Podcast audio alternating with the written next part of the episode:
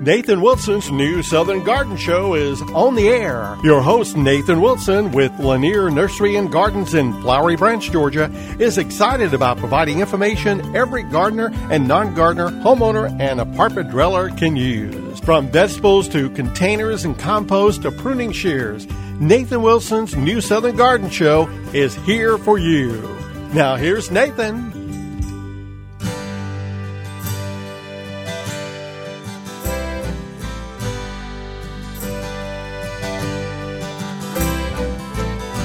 Well, good morning, gang, and welcome to New Southern Garden. Of course, I'm your gardening pal, Nathan Wilson, and I'm so glad that you've decided to join us, as always, for more fun in the gardening. Oh boy, what a week we've had.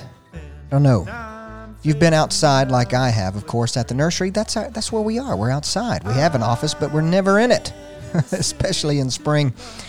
We've been wet and cold, and it's just strange. But, well, it's not really strange. We sort of expect these ups and downs.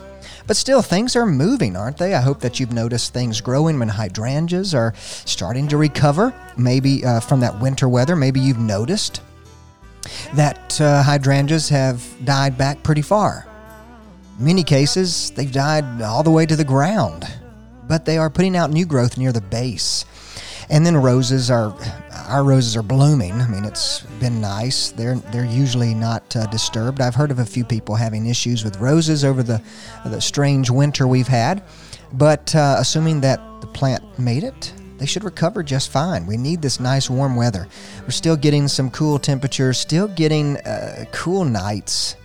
We're growing some annual plants, zinnias and cosmos and things at the nursery, and you know, until we get those nice warm nights, kind of a steady night, things aren't really going to change dramatically. But it is great to see the change in the season and all the changes that this season is bringing. it's crazy. Oh, but of course, today here on New Southern Garden, we are ready to answer your questions. This is the last Saturday of the month, which means that we've collected your questions to give you an answer. Uh, take it or leave it. You know, I hope that we can be helpful for you. Uh, everything we recommend may or may not work for your space, but we do appreciate your questions, and the more detail you can give us, the more precise uh, we can be with getting you an appropriate answer. And we've got some great questions today. I'm going to have to mention that we sort of have a backlog, a backlog of questions. Uh, was not aware about. Uh, somehow, somehow certain messages got shifted into a folder that we don't normally check. Uh, but I happened to click it one day, and there were several questions. So some of these uh, are are older questions from earlier in in the winter, maybe sorry, not earlier in the winter, later in the winter, but earlier this year. So I hate that we've overlooked those. Technology is wonderful when it works, but when technology doesn't work, it can get in the way. Uh, but with that being said, we still want to be able to uh, answer our listeners' questions, and we do appreciate all those folks, all you folks who have been sending them in for the past several years and hopefully we can you'll continue to do so. We would love for you to be a part of our show in this special way, but uh, you know throughout the month, we try to give you tips and ideas and inspire you and get some knowledge of certain things you may not have thought about. But we do know that your space space is special. Every gardener's space is special and unique. It's very unique. So if you've got certain issues that we've not come across or addressed, then feel free to check us out online at newsoutherngarden.com and, of course, on Facebook and Instagram, where you're going to find um, uh, contacts, ways to contact us. I don't know. I got kind of got messed up there. On the website, we have a contact form. You just put in your email address and your question. Feel free to give us your first name at least so we know who we're talking to, and uh, maybe mention where you're located. It's great to know where everybody is listening, uh, particularly those who are not in the Northeast Georgia area and can't listen live here on WRWH 93.9 FM. But it's great to know uh, if you're listening online where you're located, just to know how far this program is getting out there. But also, it's good to know from the gardening perspective because we have answered questions from uh, Western United States, Northern United States, not just here in the Southeast, and things may be dramatically different if we're talking about certain subjects, maybe what kinds of plants or what types of things to use in the garden. Uh, so keep that in mind that if we don't know where you're from, we'll answer it as if you are here in our backyard and you're one of our close neighbors here in Northeast Georgia. Uh, but with that being said, we do have a number of questions from the backlog. And again, apologies for not knowing that you had sent these, but I do think that um, you can still, uh, we can still answer these questions. Some of them may not be super timely, but maybe going forward it will be helpful. And like I said, if you get a question, we answer questions um, at the end of the month the last Saturday of the month. So we will be back here at the end of May, uh, going to the mailbag, we'll go into the mailbox and that uh, strange folder that certain things have been sent to. So no problem, no worries. Uh, let's go ahead and get started because we've got a number of questions.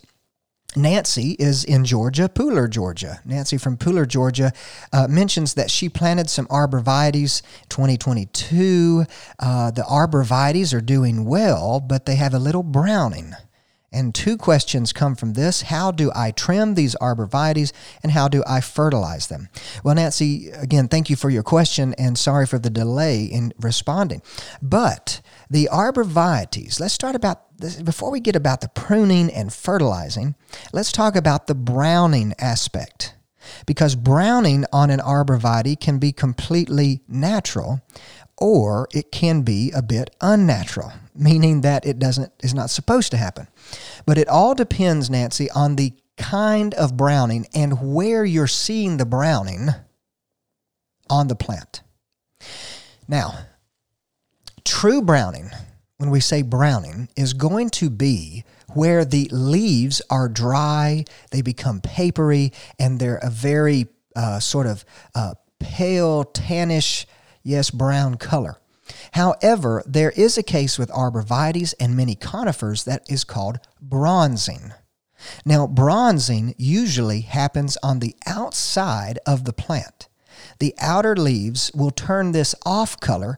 We like to describe it as bronze because brown insinuates that the material, the leaf material, is dead. But bronzing is actually uh, a, an off color for living and viable leaves. Now, the bronzing happens particularly when the weather cools down and lasts all winter long. So, even from a distance, your arborvitaes have this bronze sheen on the outside of them. Now, that is completely natural because that uh, bronzing is induced by cooler weather which is why uh, I know your question was uh, from a couple of months ago. And so you hopefully are already seeing that bronze turning to green and maybe even new bright green growth on the tips. Folks, if you have arborvitaes, they will usually look an odd color. Some people describe it as brown, but again, brown is going to be dead leaves, whereas these bronze leaves are very much alive. Think of it as a winter coat you know? Like your dog sheds and has a new coat or whatever. This is the plant's winter coat, winter color. So, Nancy, if you're seeing that or if you did see that in the cooler months, don't be worried. That is completely natural. Now, let's talk about real browning. Now, browning can be identified by it, it's definitely, there's no kind of undercolor of green to it. The leaves themselves of a brown uh, browning is going to be uh, dry. There will be no moisture in them. They will be completely dry and there's no life there. Usually, browning happens every year, a couple of times a year, on the interior of the plant. If your arborvitae is old enough that you uh, can't see the interior, then do a little discovery, do a little uh, exploring, and look inside, move some branches aside, and look inside of the plant and actually see the interior. And you will notice there are true brown, crispy, crunchy leaves. That is completely normal, and it could happen uh, heavily in the fall time and then maybe again in the springtime. Now, those brown leaves on the inside of the plant those leaves are the older leaves. And plants are different than people. You know, they can drop parts of their plant and regenerate new parts. people can't lose a finger and regrow a finger, but plants can lose leaves and regrow leaves. Now remember, plants grow from the inside out. So the older part of a plant will be on the interior, on the inside. And it is completely normal for plants to get rid of old material in order to make new material. Now, if you notice your arborvitaes doing this in the fall time, that's just a signal that the plant is getting rid of older leaves and storing water, nutrition, fertilizer, if you will, into the root system so that it can hibernate. It can go dormant for the winter. Then in the springtime, if you notice these interior leaves turning brown, it's completely normal because the plant is pulling water and nutrition from the older parts of the plant and putting it into growth, into new leaves.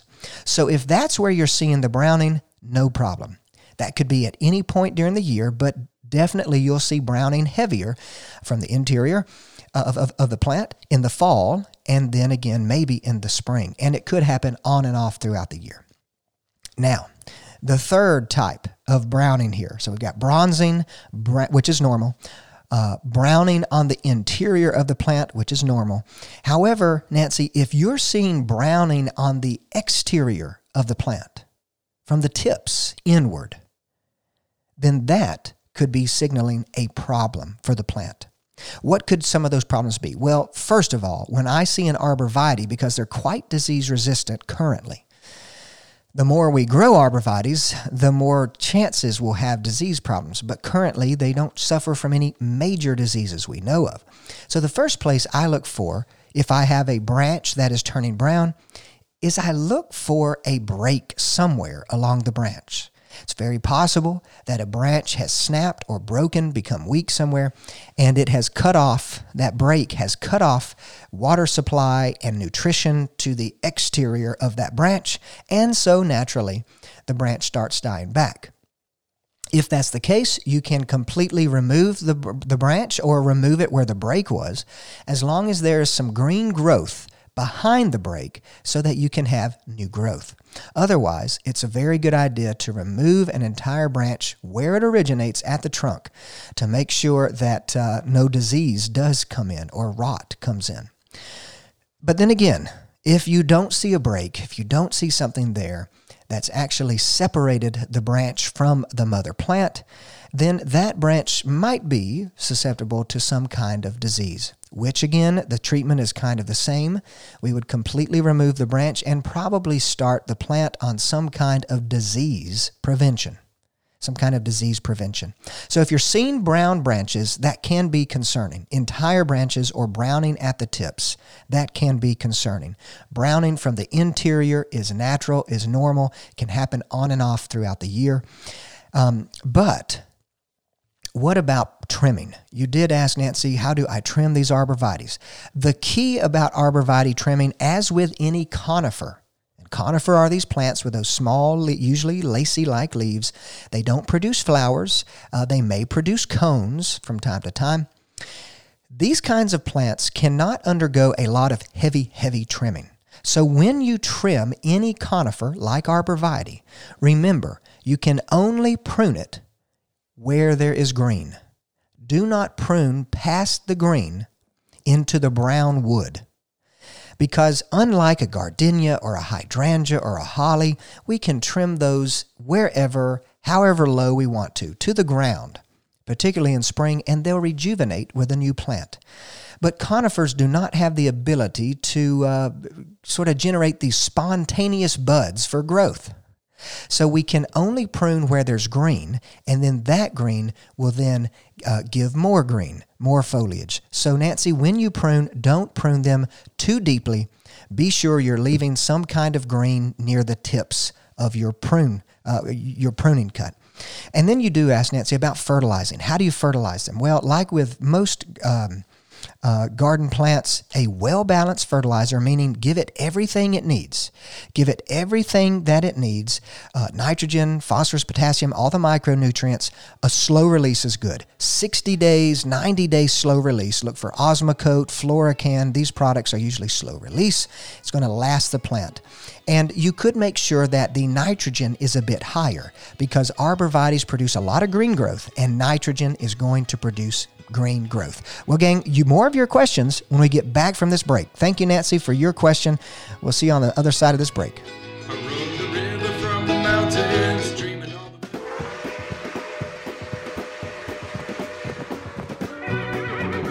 Hey gang, do you sometimes feel like you are riding a lonely trail while gardening, all alone with no one to join in the fun? Well, join the new Southern Garden community today and find peace of mind by sharing your experiences, whether they be poor ones or successful ones. New Southern Garden is on Facebook and Instagram, so I'd love for you to friend, follow, like, share whatever it is we're doing these days. Also, you can check out our website at newsoutherngarden.com where you can not only find every episode of the show ever, but you can also send us a question via our Contact Us page. It's never fun gardening alone, so get social with the New Southern Garden family and let's grow well.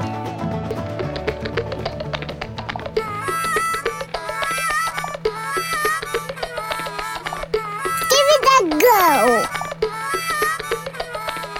So, gang, today on New Southern Garden, we are answering your questions and with some apologies because we had a backlog of questions that were in a folder that we don't check regularly. I don't know why they went to that folder. Hopefully, we can straighten that out. However, we don't want to let a question go unanswered.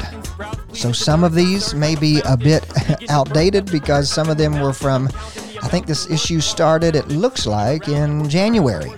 And so I know things have changed since January. We could have added your questions to uh, the appropriately timed show. Uh, but uh, unfortunately, we just found these questions. But we do appreciate you sending them. So we want to make sure that we can help you be successful in your own unique situation, wherever you're growing, whatever you're growing.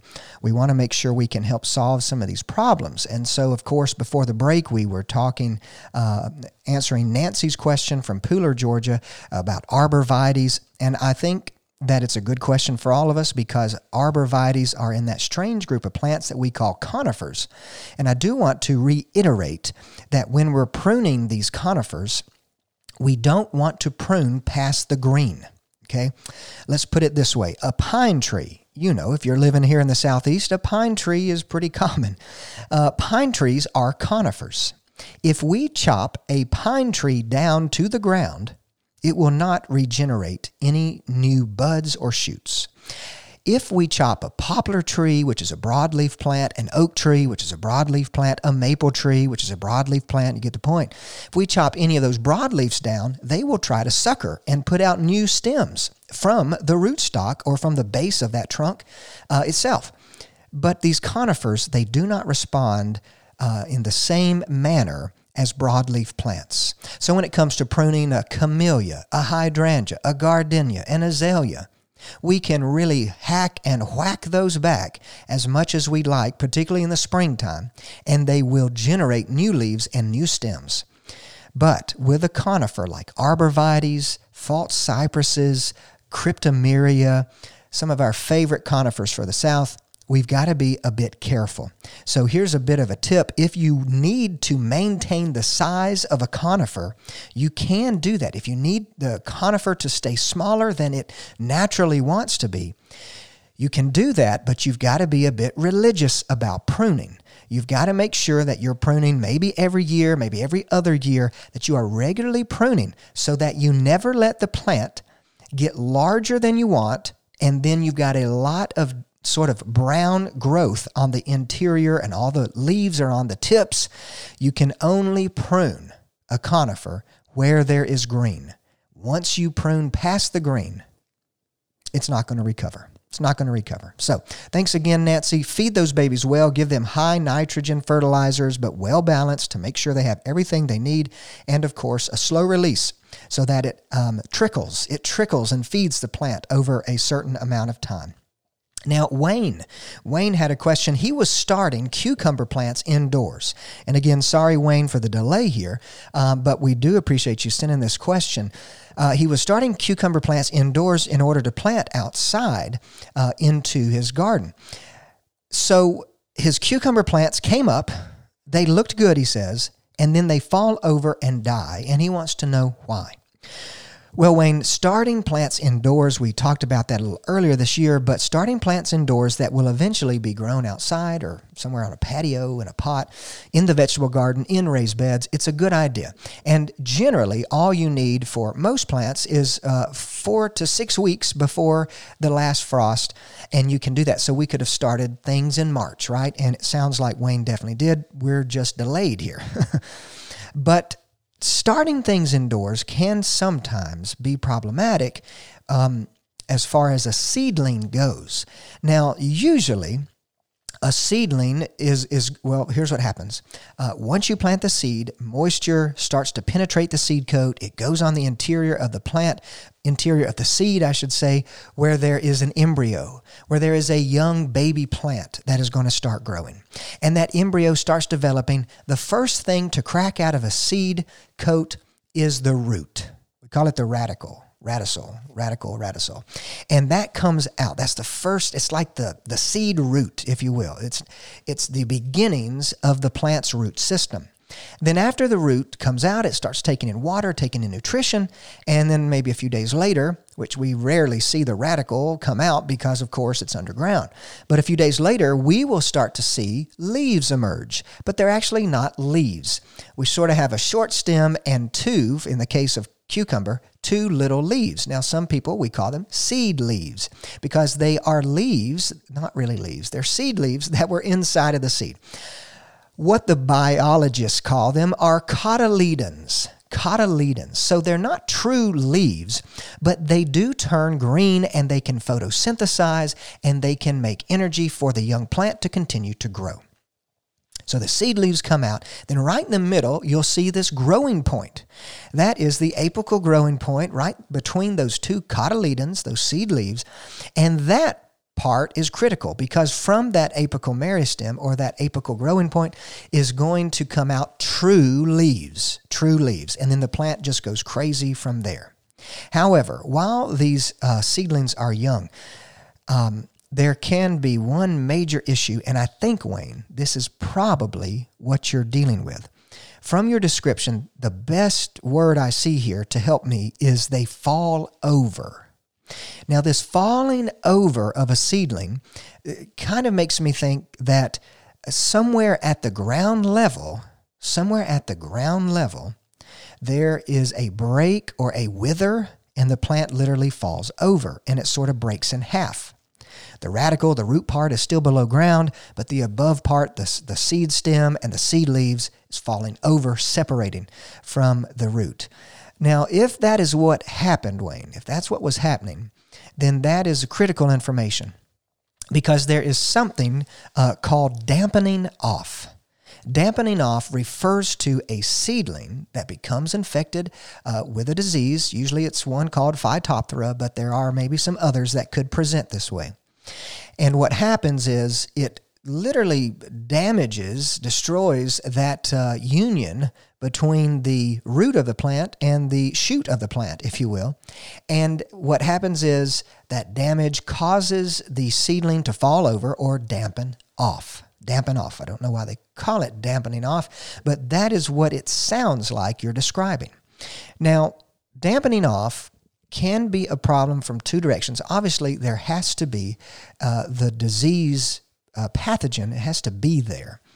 And using a sterile media whenever you're growing seedlings. So, a uh, soil mix that's for seed starting that is sterile. Now, you can grow seedlings in something like uh, compost, and if you're making it at home, if you're buying it, but sometimes those aren't completely sterile. So, starting with a sterile media, something that you know, it's either set it on the bag or most bag products that have peat moss and perlite and vermiculite, those usually are sterile.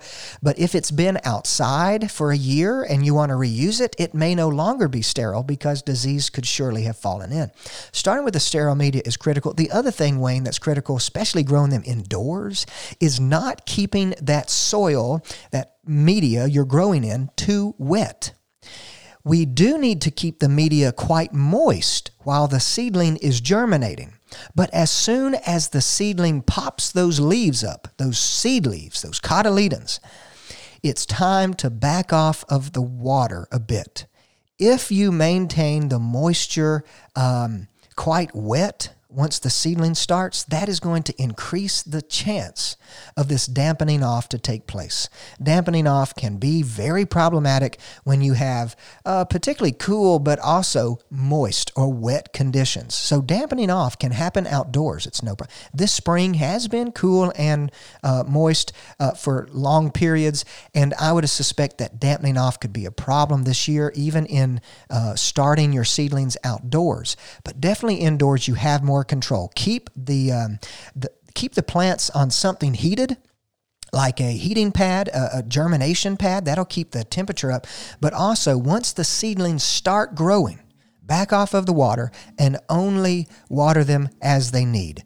Definitely keep the seeds moist, but we don't want to keep a seedling wet. Okay, Wayne, thanks for your question about cucumbers. I hope you find some success this year. After this break, we've got some questions about planting with hydrangeas, so hang on tight. We'll be right back. Greenness unfolded.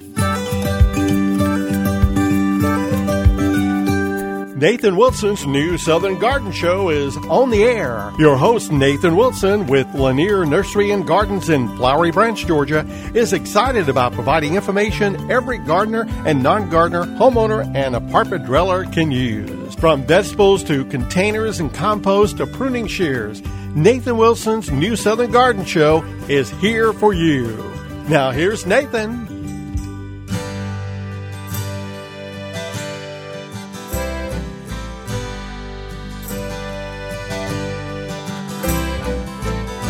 Well, gang, welcome back to New Southern Garden, of course. I'm your gardening pal, Nathan Wilson, and I'm glad that you've decided to join us. Maybe you're just joining us. We're in the second half of the program, and I need to catch you up, get you up to speed. Today is Q&A week, so we are answering your specific questions, your specific problems everybody's gardens are different. And so we like to make sure that we can help you, uh, not just inspire you to try new things, do new things, different plants, different methods, different tools, whatever we've talked about. We also want to help you in your personal landscape uh, because it's unique. It's very unique. And already we've talked to uh, answered Nancy's question from Pooler, Georgia about arborvitaes. And uh, before the break, we were answering a question about probably a disease issue that happens to seedlings, which is called dampening off. Usually it's caused by a pathogen known as Phytophthora, uh, but it sort of is a rot and it just rots the base the base of your young seedlings and they fall over and that's exactly what wayne said happened is they come up they look good then they fall over think Wayne, it was staying maybe too too too moist, maybe too cool. Of course, we're growing. You were starting them indoors, so 70-ish degrees is not bad. But starting your uh, plants on a heating mat, which is um, you can actually buy them just for propagating plants, for starting seeds. These heating mats come in very handy because what the research shows is that if the soil is warmer, then germination happens faster. So, being sure that you're keeping that soil warm is critical to get these things, these seeds to pop up. But then, as soon as germination happens, in order to help prevent this phytophthora dampening off even further, we want to pull back on the moisture. Remember, a seedling needs to, I'm uh, sorry, a seed needs to stay moist until it germinates.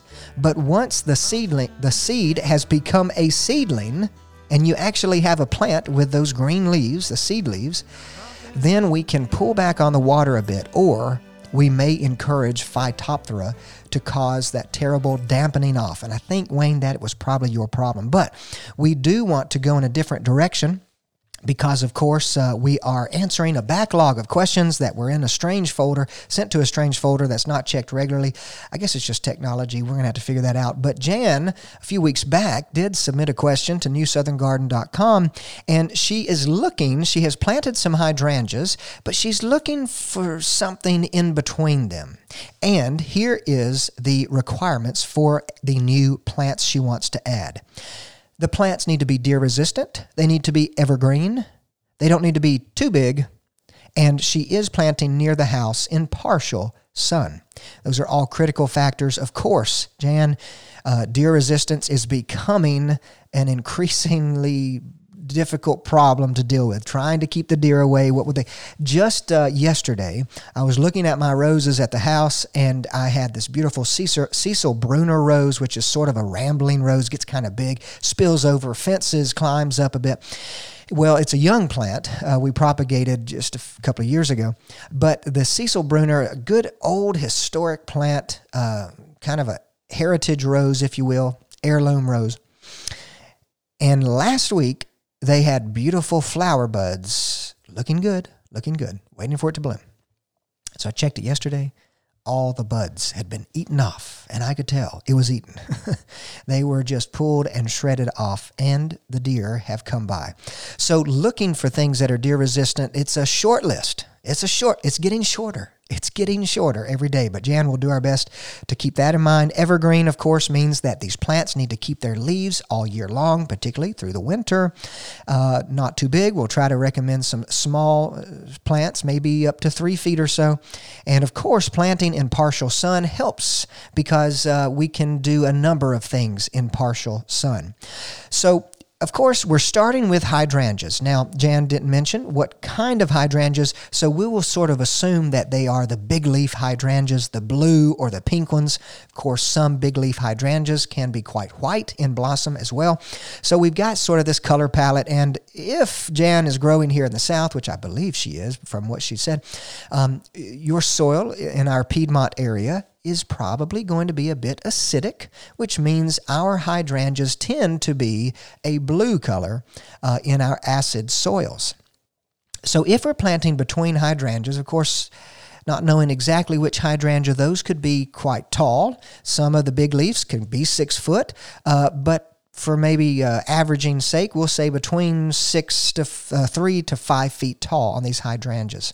So if we're going to place some plants in front of these hydrangeas, they probably need to be at least half the size. They don't need to compete with the hydrangeas in size. So I think that probably up to a three foot shrub is going to be helpful. Now, of course, hydrangeas themselves are not exactly deer resistant, are they? If you have hydrangeas and deer, you know that hydrangeas are candy, it's food for, for the deer.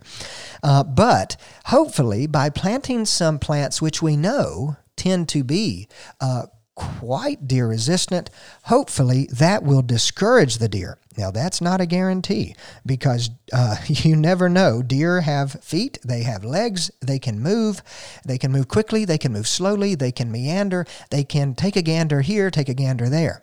And so they will probably be able to get around uh, these deer resistant plants and still find the hydrangeas, but it's not a bad move to use in any case deer resistant plants alongside plants that deer favor so that hopefully there's a bit of deterrence. It's not always the case. Not always the case, but that sort of is our hope. So let's go ahead and start. We do have to consider that we're dealing in partial sun. So things that need full sun, we wouldn't say, you know, recommend a rose, but roses don't fit into any of this category. Roses are more of a sun plant, but there are some plants that are going to fall between full sun and full shade. And some plants can take a bit uh, more shade than others, and some plants maybe need a more a bit more shade than others. So with partial sun though, Jan, I think that we've got a pretty good open base. So let's start with my first thought. My first thought, whether it is a sunny site or whether it is a shady site, my first thought about deer resistance and evergreen and not too big is gardenia. Now, I'm not saying gardenias are the perfect plant, but gardenias do have this uh, sort of natural odor that it's hard for you and me to sense. However, if you're in a greenhouse full of gardenias, you can smell, even without their blossoms, you can smell this sort of odor they emit. It's sort of sweet, sort of sour, but deer don't seem to like it. They can sense it even around one plant. Uh, and they seem to not like it one bit. So, gardenias is a great choice, but you need to be selective with your gardenia choice because some of them, get very large. Some of them get very large. One of the standard large gardenias is called August Beauty. So, Jan, don't go for August Beauty, even though it's a great gardenia. I would look for a couple of gardenias. One is called Frostproof. Frostproof fared very well this year. Uh, there was some damage over winter, so there is a drawback. If we have a single degree digit uh, winter again, they will probably have some issues, but they didn't die. They just got set back and lost their leaves. But they are in a decent winter, normal winter, evergreen. Frostproof gets to three, maybe four feet tall, so it should be a bit shorter than your um, um, hydrangeas. And of course, you get those gardenia flowers in the summer. So by the time your hydrangea is almost finished blooming, unless it's a rebloomer, then this gardenia could kick in with its beautiful jasmine like fragrance, white, rosy like flowers, uh, and it will finish out the summer for you. Then, if you want even smaller, shorter, there is another gardenia called radicans. We've talked about these on the program before, but I think that this would be a very good fit for you because the radicans only gets about 24 inches tall. So it could nearly be a skirt up in front and around your hydrangea plantings. Again, it comes with that same deer resistance. It has the white blossom in the summer up until frost and it's going to be evergreen. So it's going to be a short statured plant, uh, wider than it is tall, maybe three to four feet wide, and again, 24 inches tall or so. But it will give you an evergreen skirt around the base of your gardenias, uh, hydrangeas. Listen, whenever we play with gardenias and hydrangeas and camellia and azalea, nothing says more southern garden than those plants. So, gardenias, for their evergreenness, partner well with the deciduous or dropping of leaves over winter uh, that the hydrangeas definitely will do. Now, another choice um, might be abelia. Okay, abelia can do partial sun, part shade, part sun, however you want to describe that. Say five hours of direct sun a day or less. Um, or more, quite versatile. Now, the abelias are evergreen, but they tend to be semi evergreen. They still look very good. They have leaves on their uh, outside uh, over winter, but the interior of abelias, they usually drop their leaves on the inside, some leaves. Uh, however, since we're looking for a plant that doesn't get too big, the great thing about abelia is that if you wanted to, you could trim your abelias down to the ground, maybe eight inches above the ground, in late winter, early spring, every year, and they will send out brand new growth that is going to flush out and really just start the plant over. Now, I don't trim, well, in the nursery, we trim our abelias every year, but in the ground, I may trim um, to the ground every couple of years, which helps to maintain their size. Even though the abelias, some of the new ones like Kaleidoscope and Radiance and Super Gold abelia, very bright, colorful, colorful plants, even though uh, uh, what was I saying? Yes, those plants, these new ones, have a bit of dwarfism to them. Uh, some of them are listed at three, maybe five foot tall. So I know five feet is on the large size, but let them grow to four feet, maybe three and a half, and then the next year cut them down. And yes, it's a little bit of work, but the that helps to keep the abelias quite dense and full of stems and leaves every year. Then, of course, abelia is a summer bloomer, and pollinators love them. They have these little bell-shaped flowers that cluster and hang down, uh, usually in pinks. Some of them are purple, uh, purple tinged, uh, but many of them are white. And most of the time, we see this sort of uh, white with a pink blush. Uh, Rose Creek is sort of becoming an old fashioned abelia, but it's a great abelia. It's got a dark green leaf, sort of a red stem, really attractive flower.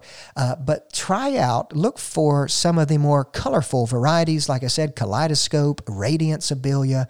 Um, Hopley's, it's a, it's a nice variegated, and, and, and also the super gold.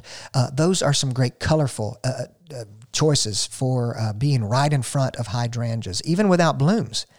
Those variegations on the leaves and bright yellows, they will contrast very well with a pink blossom or blue blossom and the green leaves of the hydrangea. So gardenias or abelias are good choices. Now, I think that um, there's another selection you may want to look into, which is called yew.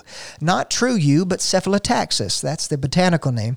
But the Cephalotaxis uh, is, uh, there's one called creeping plum yew, and it gets wide. It's only about 24 inches tall, but it does get maybe three to four feet wide, and it can just skirt an undercarriage kind of those those those hydrangeas, keeps its leaves all year, looks like a fern. Its leaves are very, very thin. It's in the conifer family, like arborvitaes, uh, but these things stay quite low.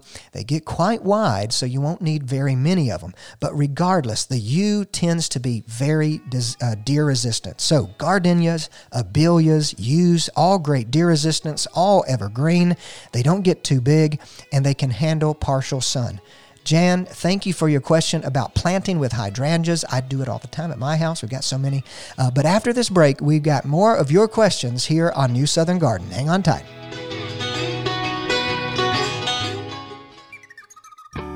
Hey, gang, it's Nathan. Thanks so much for listening to the New Southern Garden podcast. Of course, I love providing you with horticultural information to get you growing and growing well. But sometimes you need more than just information. You need plants. So I'd love for you to join me at Lanier Nursery and Gardens in Flowery Branch, Georgia, where you can find me throughout the week. But you can find more than just me, of course. at Lanier Nursery and Gardens, you can browse through our wide selection of ornamental trees, glorious shrubs, and colorful perennials and annuals. And I want to thank all our our listeners who have already made the trek to Lanier Nursery. It's been a pleasure to meet you and hear your gardening stories. We've got a wonderful crew of folks who are just itching to help you grow your best garden ever. So check out LanierNurseryGardens.com for more information and be sure to like us on Facebook and Instagram. Now, let's get growing together.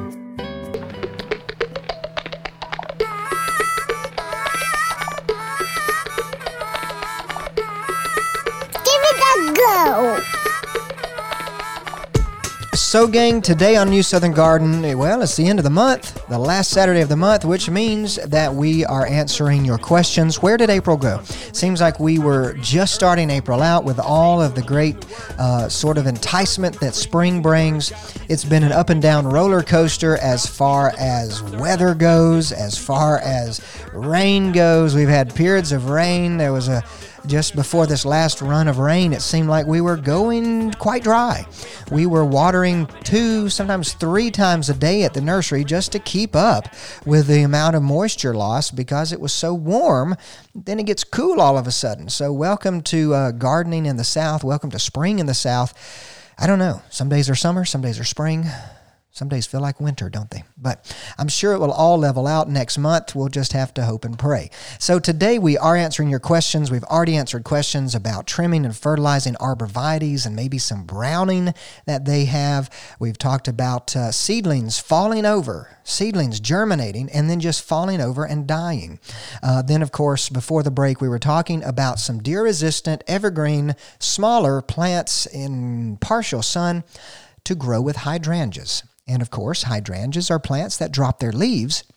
And so you do probably want to partner hydrangeas with something that is evergreen. So if you've missed any part of today's program, feel free to check us out online at newsoutherngarden.com. You can find this episode and every episode of the show we've ever had posted there. And also on your favorite podcasting app, you just uh, uh, search for New Southern Garden on SoundCloud, Stitcher, Spotify, where else? Apple Podcast. Yep, Apple Podcast, Google Play Music. Just search New Southern Garden. Hit the like button or the TuneIn app. Yeah, you need to download the TuneIn app. I, I talk about this from time to time because if you're ever out of town and you can't get WRWH on your radio because you're out of range, you can listen to what's happening here back at home, even in your travels, on the TuneIn app. Just find WRWH and put the heart button. Press the heart button beside it. That means it's one of your favorites, and I know that it is. Uh, but of course, we will be answering your questions at the end of next month. So if you want to drop us off a question at the website, feel free to do so or on Facebook and Instagram. Now, the last question we I think we'll have time for today is from Matthew, who's here in Northeast Georgia. So he's one of our gardening neighbors, uh, close neighbors. We're all gardening neighbors, aren't we? No matter where we are, just distance is the only thing that separates us, and we can travel. but let's say he is uh, looking for the best garden soil for vegetables in the ground and growing in pots. Now, that's two big different things. Um, so, Matthew, thank you for the, your questions here. Uh, also, he says he has used local chicken manure, which is good. That's a good product. Um, let's divide this question into two pieces. If we're growing vegetables in the ground, that'll be piece one. And if we're growing vegetables in pots, that'll be piece two. And I may throw in growing vegetables in raised beds. Growing vegetables in raised beds and pots is very similar, but can be quite different in some respects. Let's just start about growing vegetables in the ground. Matthew, I'll tell you the thing that the research tells us. What the research tells us is that the best soil amendment, the best soil amendment is mushroom compost. It has outperformed soil conditioner, manures, uh, leaf litter. It has outperformed these other amendments in the research. So, the trouble, though, is of course, mushroom compost being the Cadillac of soil conditioners maybe a bit expensive. It's a little pricier to get your hands on. You've already mentioned that you've used chicken manure, and there's nothing wrong with that. That is a that is great. Now, of course, we don't want to use fresh chicken manure, chicken litter. We want it to be somewhat decomposed. At least let the heat, if it's piled up and it's going through heat, let it cool off and then add it to your soils. But if you're growing vegetables in the ground, um, I would never replace the soil. I would only work to improve the existing soil. And adding organic matter is critical. Now, other than adding these dead organic matters, in the off season, Matthew, if you want to improve your soil, you can grow a green manure or a cover crop. That's where we may grow some kind of uh, grass, an annual grass, uh, some kind of maybe clover, and hopefully an annual clover because perennial clover can get messy. Um, beans, any kind of um, uh, grass or beans is usually a great cover crop because the grass will provide lots of organic matter as you mow it down and till it into the earth. And then the beans will also fix a lot of nitrogen into your soil. So you're creating this quite nutritious, fertile soil. So, yes, use any of these things you got. Now, of course, at Lanier Nursery and Gardens, we've recently partnered with a local company. Uh, they're based out of Gainesville, but they have operations uh, around Northeast Georgia, and they are uh, supplying us with an organic compost. It's a wonderful product. It's quite nutritious. It's as uh, as black as coal, so you know the darker it is, the richer it is. Uh, but it does supply a lot of organic matter to any raised bed. I would use it in a raised bed and just fill up the raised bed and grow in it. We use this product in our containers and we grow directly in it. It drains well, but it holds on to moisture. Uh, with that being said, build your in ground vegetable plots with any kind of organic matter you can find. Um, not all organic matter is the same. I know we're running short on time, but be sure you try to find things that are weed free, that have gone through a heat, so if they've been piled up and they have been decomposing, that's great, that's wonderful. You need sort of a mixture of particle sizes. You need some particles that are larger and some particles that are smaller. That is ideal because that will help with water retention, but also with water drainage. Now, let's talk about growing vegetables in a pot. What is the best soil? You surely could use like this organic compost we've been talking about from the Georgia Soil Company. Um, However, you can use a potting mix. You know, some are peat based. I like Georgia Soil Company's potting mix because it is locally sourced. There's no peat moss in it, it's peat free. Remember, peat moss is a non renewable resource, and this business has been addicted to peat moss for decades, and eventually it's going to deplete. So we need to be sure we're sourcing local products for the future. We need to find out now what we can grow in and what we can get that is renewable so that we can continue growing uh, with nice, well developed mixes. But as long as the mix drains well, holds on to water, it should be appropriate for a pot. I would not use soil from the ground in a pot because, of course, it's going to be very heavy. Uh, there may be some things in the soil that you don't want to put into your pot, uh, but regardless, some soils, particularly our soils, don't drain well. If it's in a pot, it needs to drain well. So you can always do a mixture of compost, maybe with some soil conditioner, or I like to just really mix it all up. Use some mushroom compost, use some uh, uh, organic compost, use some chicken manure. The idea, Matthew, is that in order to build your vegetable plot, it's going to be a process over several years and using both the dead dead organic matter that you buy in bulk or you know, uh, chicken litter, these things, and then also using green manures and cover crops. If your plot is just um, uh, uh, fallow, if you're not growing on it during the fall time or winter time, that is a good time to do your cover crop because you can increase the nutrition and fertility of a soil by allowing these green manures or cover crops to work while you're resting yourself. Well, gang, thank you for all your questions. Sorry about the delay. We got the technical issues squared away. Uh, so I hope that uh, you have a great weekend growing and gardening for WRWH 93.9 FM and New Southern Garden. I'm Nathan Wilson. Stay well and grow well. Give it a go. See you next week.